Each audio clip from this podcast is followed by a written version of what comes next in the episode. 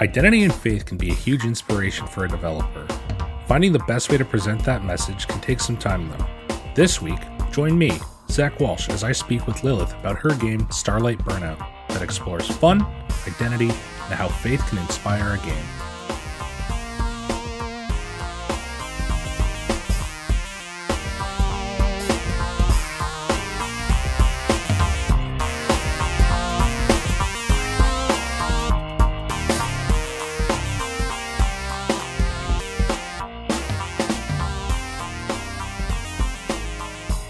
Welcome to Scheduled for Launch, a podcast to discover projects you may not have heard about or missed. I'm joined this week with Lilith to talk about. Uh, hi, uh, we're going to be talking about Starlight Burnout today. I'm actually really excited about this one. It's still pretty, Yes. still pretty new in the works, isn't it? Though. Very. I just finished the combat system a few days ago, so it's like break time. Um, but yeah, no, it's still very early in the works. yeah, but that that's okay. But before we really dive really deep into Starlight Burnout, can you tell the audience a little bit about yourself, Lilith? Yes, of course. Um, I'm Lilith. I am a Jewish, trans and Jewish uh, game developer and pixel artist and musician. I do all of the things. I am currently working on Starlight Burnout, uh, which is a. We're currently workshopping what genre it is, but right now, kind of feeling the sci-fi kosher punk. Is is that what the the genre is called? Kosher punk, or is that Uh, what you like to call it? the genre doesn't exist yet. I like it. I've read through the book a little bit. It's super Mhm. cool so far. Um, so yeah, what is Starlight Burnout outside of just being a kosher punk game?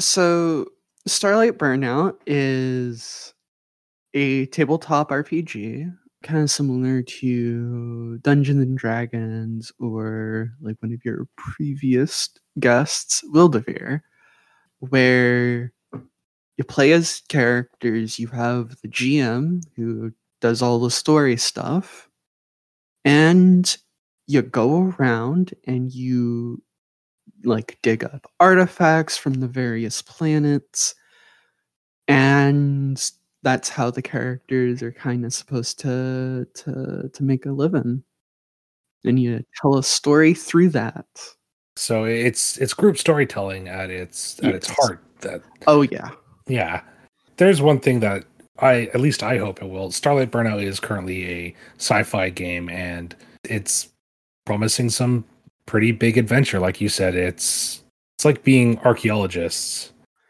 it's um so so the the gameplay actually comes from the very jewish pastime of genealogy Oh, okay. Um, but I wanted to have it be in a more tangential form. And the more tangential form of genealogy is just archaeology Yeah. or anthroarchaeology, I guess would be the word. So, uh, some people might not know too much about what genealogy is. Could you actually just give a, a little summary? I know it's that's an oversimplification, but Yeah. So genealogy is basically studying your family, like family history. The reason why it is a big Jewish pastime is uh the big thing that happened in Europe 80 years ago. yeah, yeah, it's kind of important. Yeah.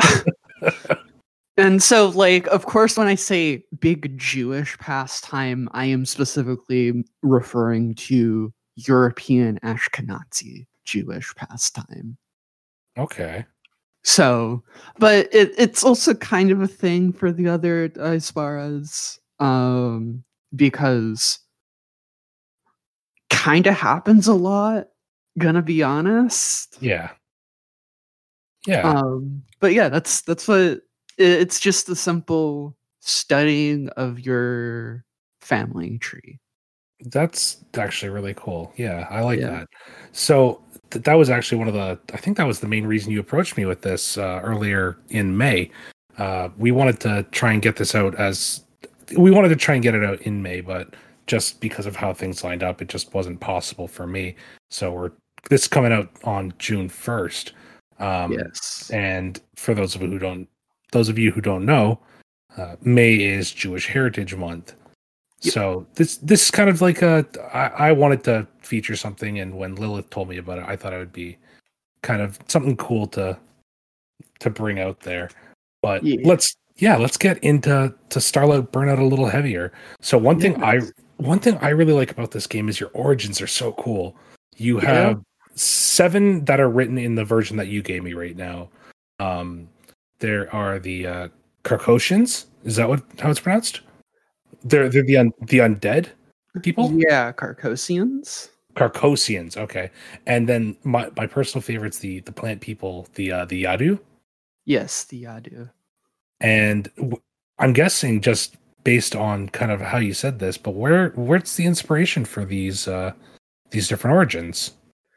So, a good number of the origins are a fairly simple combination of like just your general fantasy tropes. For instance, in the book, uh, one of the more common origins is the Ifusium, which are essentially your elves. Okay.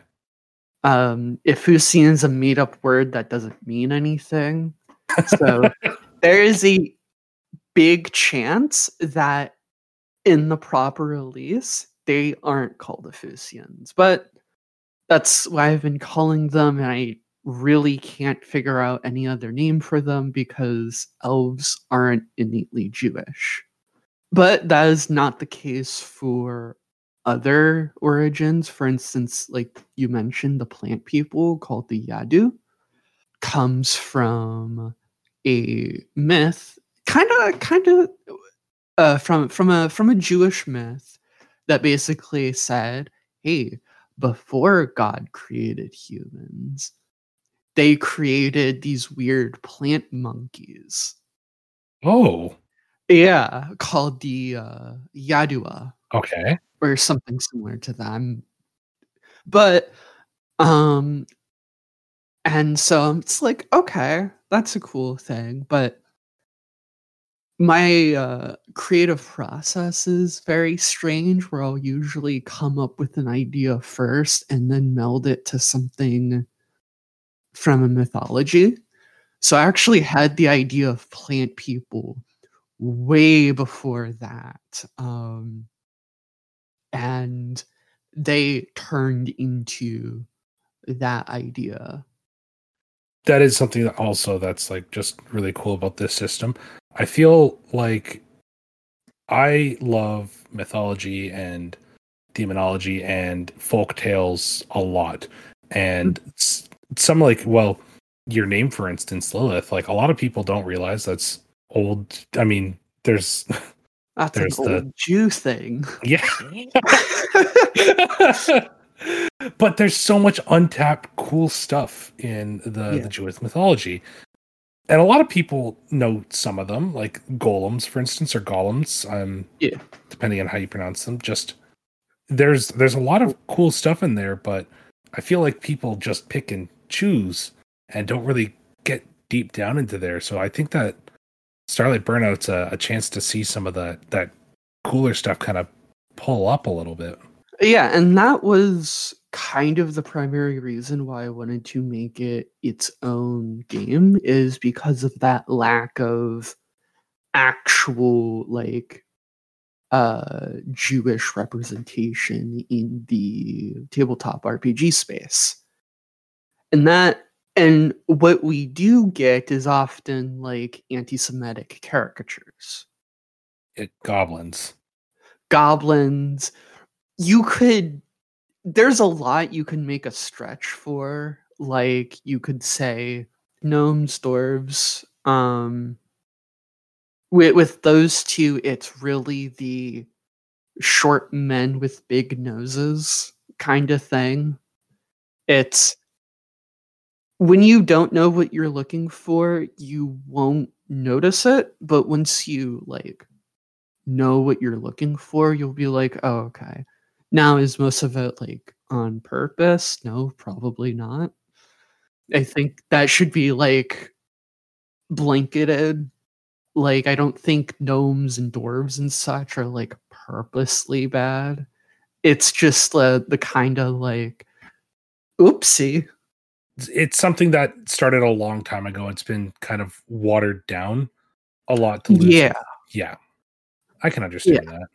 And so I wanted to provide kind of a big space to where the Jewish like icons and mythological monsters and stuff like that can actually like shine a little bit because there's a lot that kind of is like peeking through. Hmm but I want to like break open the rock and you know, boom, there's a, a crystal. Yeah. And yeah, that sort of deal. There's a lot to play with. That's certainly for sure. Even what what limited knowledge I know, there's like entire slates of archangels that most people have never heard of. Yeah. So actually, one of the games you mentioned earlier is how we met, and that's Wildevere.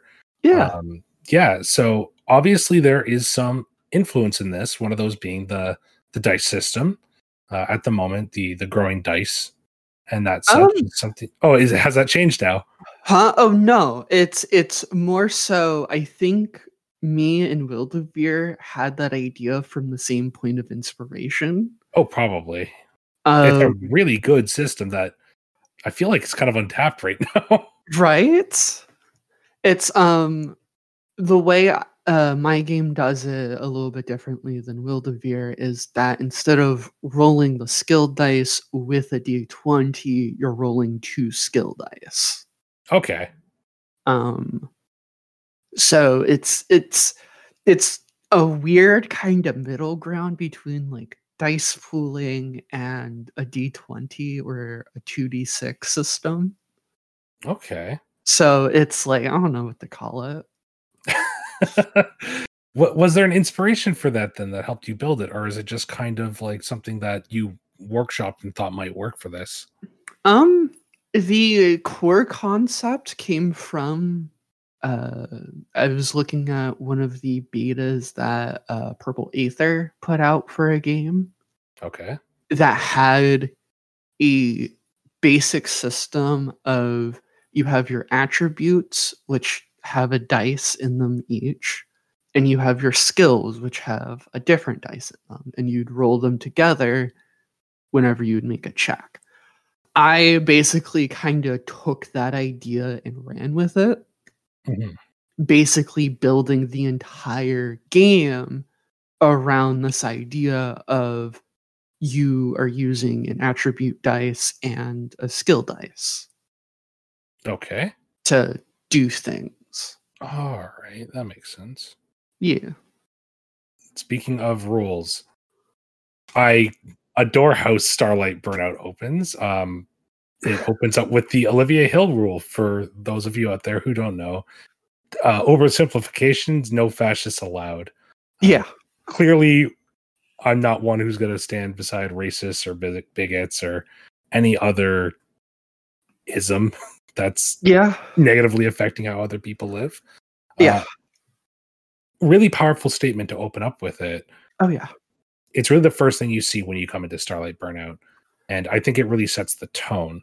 Yes. So the rule actually wasn't originally in there. Um uh, but I like I saw it while scrolling through my like Twitter feed and it's like no that that should that should be in there cuz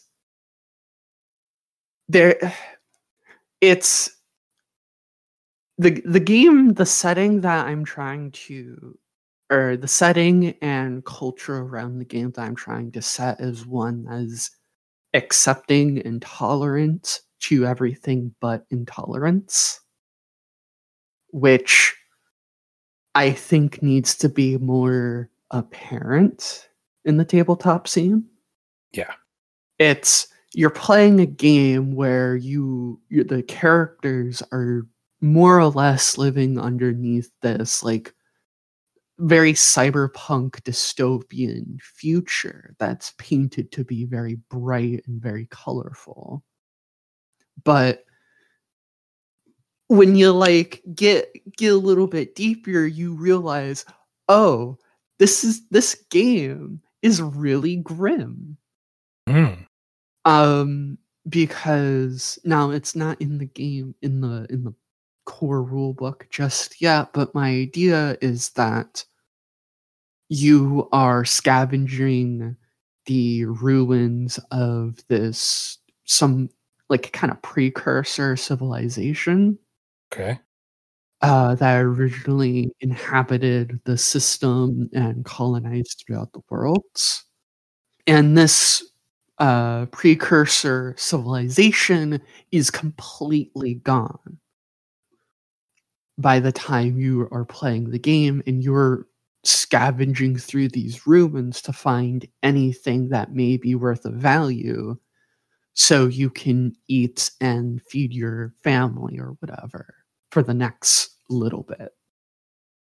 Okay. So it not not to pull it out and like make just like a comparison, but it kind of be like if uh people were stealing like um what were they called? The the Prothean relics from Mass Effect. So Yeah, I, I think. I'm not familiar with Mass Effect, so oh, it's it's I like it. I like it a lot. I've, I've heard it's good. All the uh Legacy collection comes out tomorrow, so Ooh. Yep. Um, so actually, something I wanted to to touch up on this, uh, and you happened to bring it up, was changes in the TTRPG community, Yes. uh, climate relating to acceptance, and just generally having people of different race, color, creed, sexuality, gender, identity, um, in Mhm. general, just being around. There, obviously, there's been some change in some areas and some very vocal pushbacks. I've also, I, I mean, like I've honestly noticed uh, a lot more positivity from the the indie side of things. But as a trans woman, can you kind of tell me your take on on that? So I am of the opinion that the more inclusive a place is, the just general more fun people will have. Mm-hmm. And this isn't, and I don't mean like, oh, you need to exclude like grim dark settings or whatever, but it's the simple acknowledgement of this is a industry and a culture that is built up largely around like one company Yeah, and that company is in simplest terms not very good yeah. They there's been especially recently, as of recording, there's been some stuff that have been popping up. oh see Ugh. i don't even know about that but it's Yeah, I mean, we we can talk about the big one a little bit. oh Um, boy and just yeah but the bigger companies though they are kind of skirting around things or mistreating certain groups of people or that or half-assed Yeah. fixes oh yeah. is also an issue. It's yeah. It's it's nice to see that there's like an attempt but like come on guys you weren't even trying. Sort Yeah. of deal. And the backlash of it is very like gross. Hmm it's and it's very like ah so there's that um yeehaw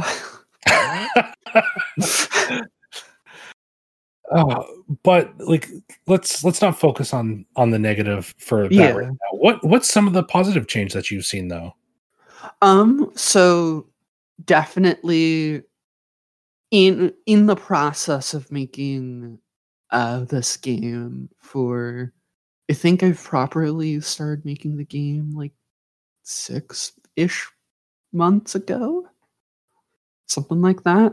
Mhm. Um, I have been getting more and more into the indie scene of things, Yes. and it has been very, it's been very like lovely and nice, and seeing people express themselves through a game that is, or through a number of games that is essentially play pretend, but here's a couple of rules, and you roll dice sometimes, and making the most of the whole thing and exploring what these games can explore uh, which i think is like the big thing.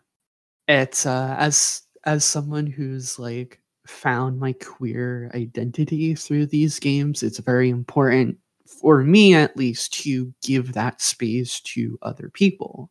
Mhm. because there's nothing there's no better way to explore yourself by pretending to be someone else.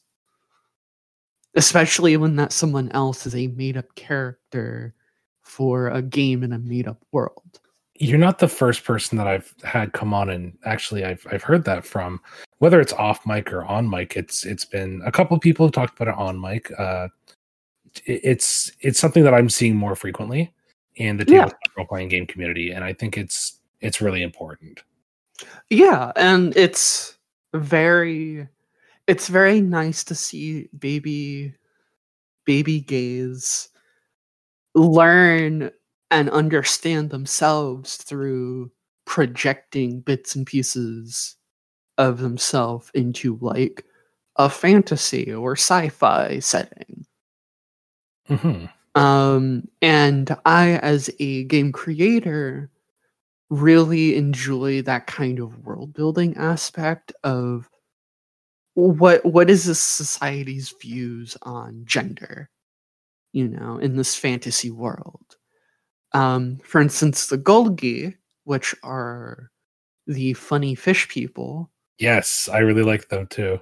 um or funny koi fish people i should say have a society built around a uh, a gender trimary Okay.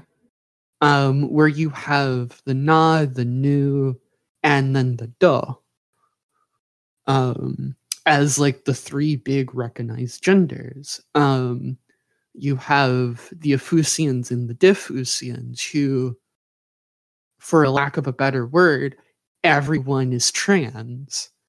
Because when they're born they're completely like sexless. They have no sex characteristics whatsoever. But once they get like that kind of like point in age there's like this big cel- ceremony where they more or less pick what their gender is or the various combinations between the two. And you know then that opens up a very interesting question. What does it mean to be trans in a society where everyone picks their gender that's well sometimes people are fluid sometimes people change their perspective of things or whatever it may be um yeehaw They they are. I think honestly, if I was going to sit down and play this game, I would definitely look into the uh, Efusian or uh, Defusian because I think that they are just such a an interesting difference yeah towards a lot of the other races you get out there. Um, yeah and they're essentially elves and drow yeah, Uh, that's originally what they were when uh, the setting was in Pathfinder, and that's kind of what they are, except aesthetically a little bit different. Yeah. Um, less spiders, more crows and ravens, Oh, my favorite. of course. I love them. I love them so much. Um, you also have a fairly extensive list on the homeworlds for these planets. They are flushed out uh, surprisingly well for how early into development you still are. Um, yes. Can you do you want to tell everybody a little bit about what planets and where you come from help you do in this game? So in this game, there aren't classes like your other traditional uh, tabletop games. Instead, the big two things that you pick, besides your skill and equipment, is your origin, which is what this game more or less calls it its races. Yeah. I use the term origin here because not everything is either a living thing or an animal or whatever. And so origin is the best kind of blanket term that you can describe to all of these, other than like group or peoples. So you pick one of the seven that there currently are. And then once you pick that, you can pick your home world. Um, or slash home city. There are some areas within the game that are less of a planet and more of a massive city.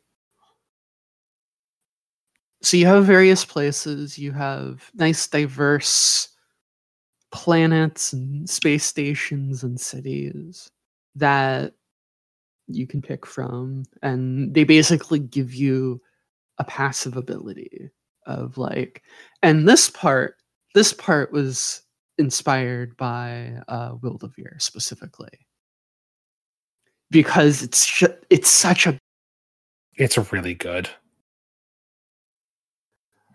so you have places like Gorth, which is kind of like a water planet. That's the home world of the Golgies. But I made a very conscious decision to say, hey, this is the home world of, or this is this Origin's home world, but not requiring it that you have to be from that home world. um, because that that kind of customization, that freedom to be who you want to be and wherever you want to be from. Super important in these games. Yeah. You had mentioned that there are no classes in this game, and instead you choose weapons, skills, and equipment. Yes. There's also a magic system in this. So, can you explain a little bit how that is working so far?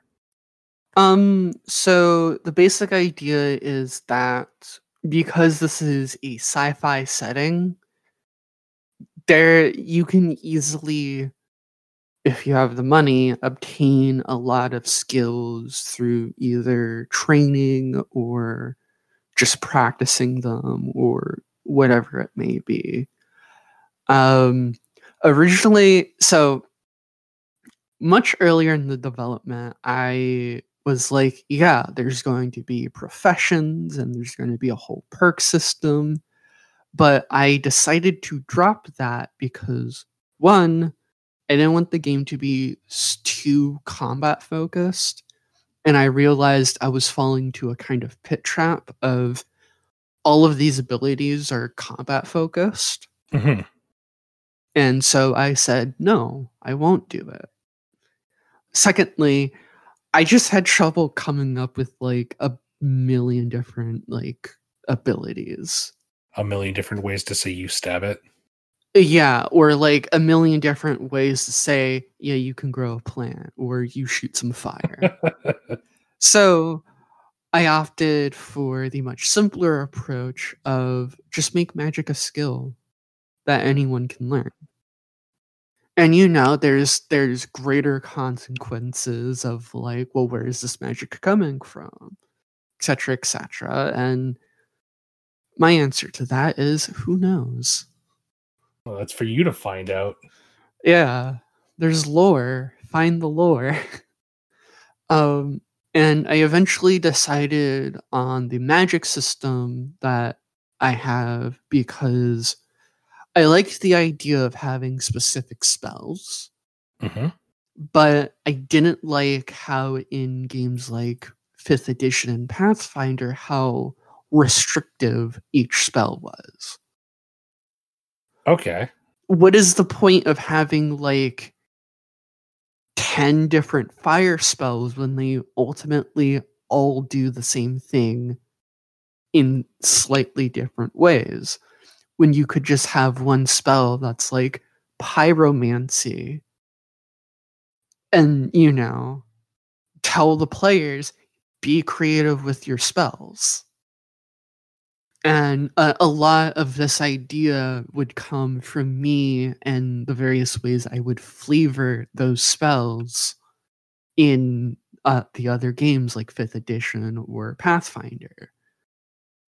And I just kind of got that that nagging urge of saying, what's the point of having like all of these different spells when I could just say, I do fungus magic what does fungus magic entails? Probably fungus. Fungus magic. Yeah, fungus stuff. Ranging from the basic, like, oh, grow big mushroom, or like quickly decomposing a corpse, to instead of decomposing that corpse, controlling the corpse with like fungus spores. Yeah. Yeah, that's a that's a cool idea actually. I really like that. So we don't have a whole lot of time left, Lilith. But I would yeah, we've actually been going for just just under 30 minutes after we cut out what all our our little problems we've had. Oh, damn. yeah. Uh COVID-19, how has that affected you and the development of Starlight Burnout? Um, well, so the setting of Starlight is something I've been working on for like a few years now. Um, but the actual game itself didn't start I didn't start working on until like a few months ago. And I would probably say that the game wouldn't exist if it weren't for COVID like pretty solidly because mostly because I just wouldn't have the time to like sink into it and also I don't think I would necessarily be the exact same person. I you know, my egg cracked during COVID. So mm-hmm. it's like this game wouldn't have been made the way it is, but it has been made, you know, without all of these events that have happened because of COVID. COVID has kind of let me look uh, like play these ty- types of games a lot more. And when i have that more, much more like time and energy to play these games i started thinking more critically about these games about you know the various mechanical stuffs of the the, the options you have. As someone who played fifth edition for a little bit, dropped it, and started playing Pathfinder, and then, you know, started making my own game, it has been very, like, very eye-opening on the the weird things that specifically fifth edition does. That have kind of made me th- uh, look at these games in a more critical manner what is this game doing and how can I could I improve upon it or something along those lines. You're reverse engineering to make something you want to play. Exactly.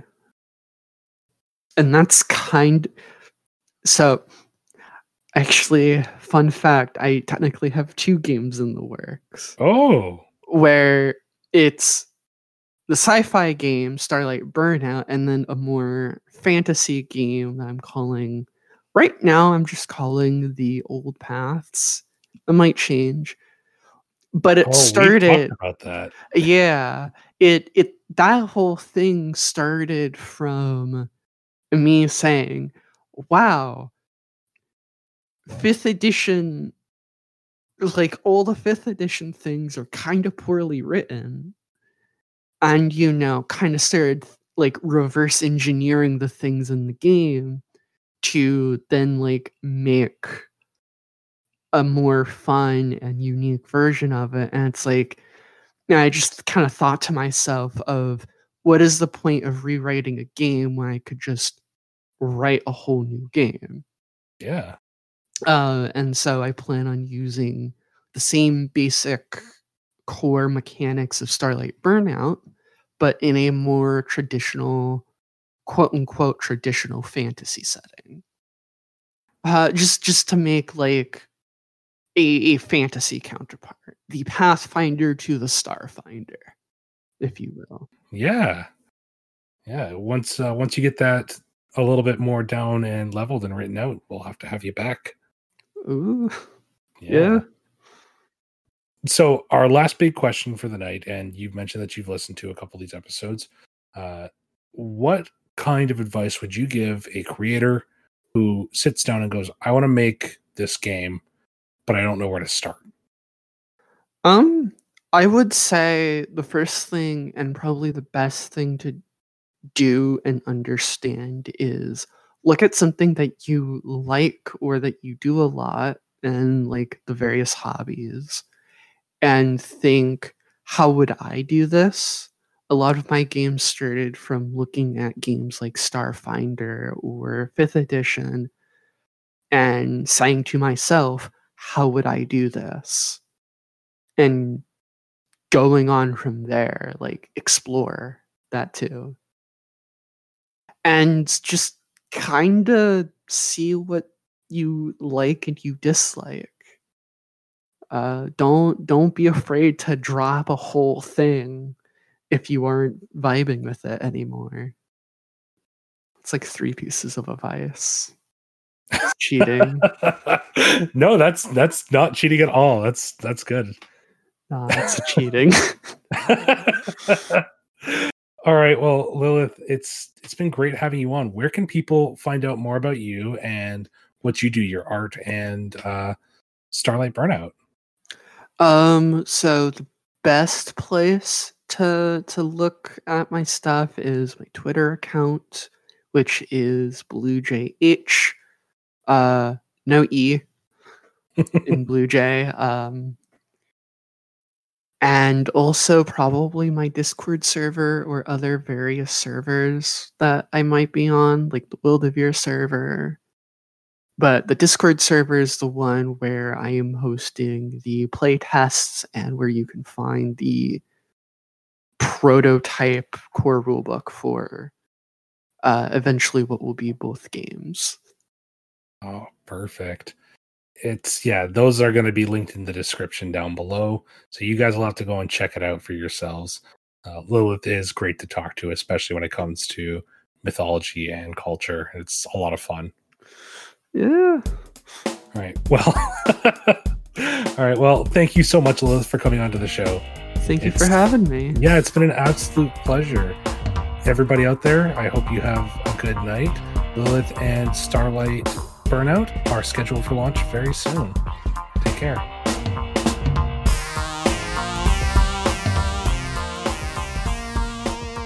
Thank you so much to Lilith for coming onto the show this week. Starlight Burnout is beginning to shape up to be this really uniquely themed game, and I really think you should go check it out for yourself.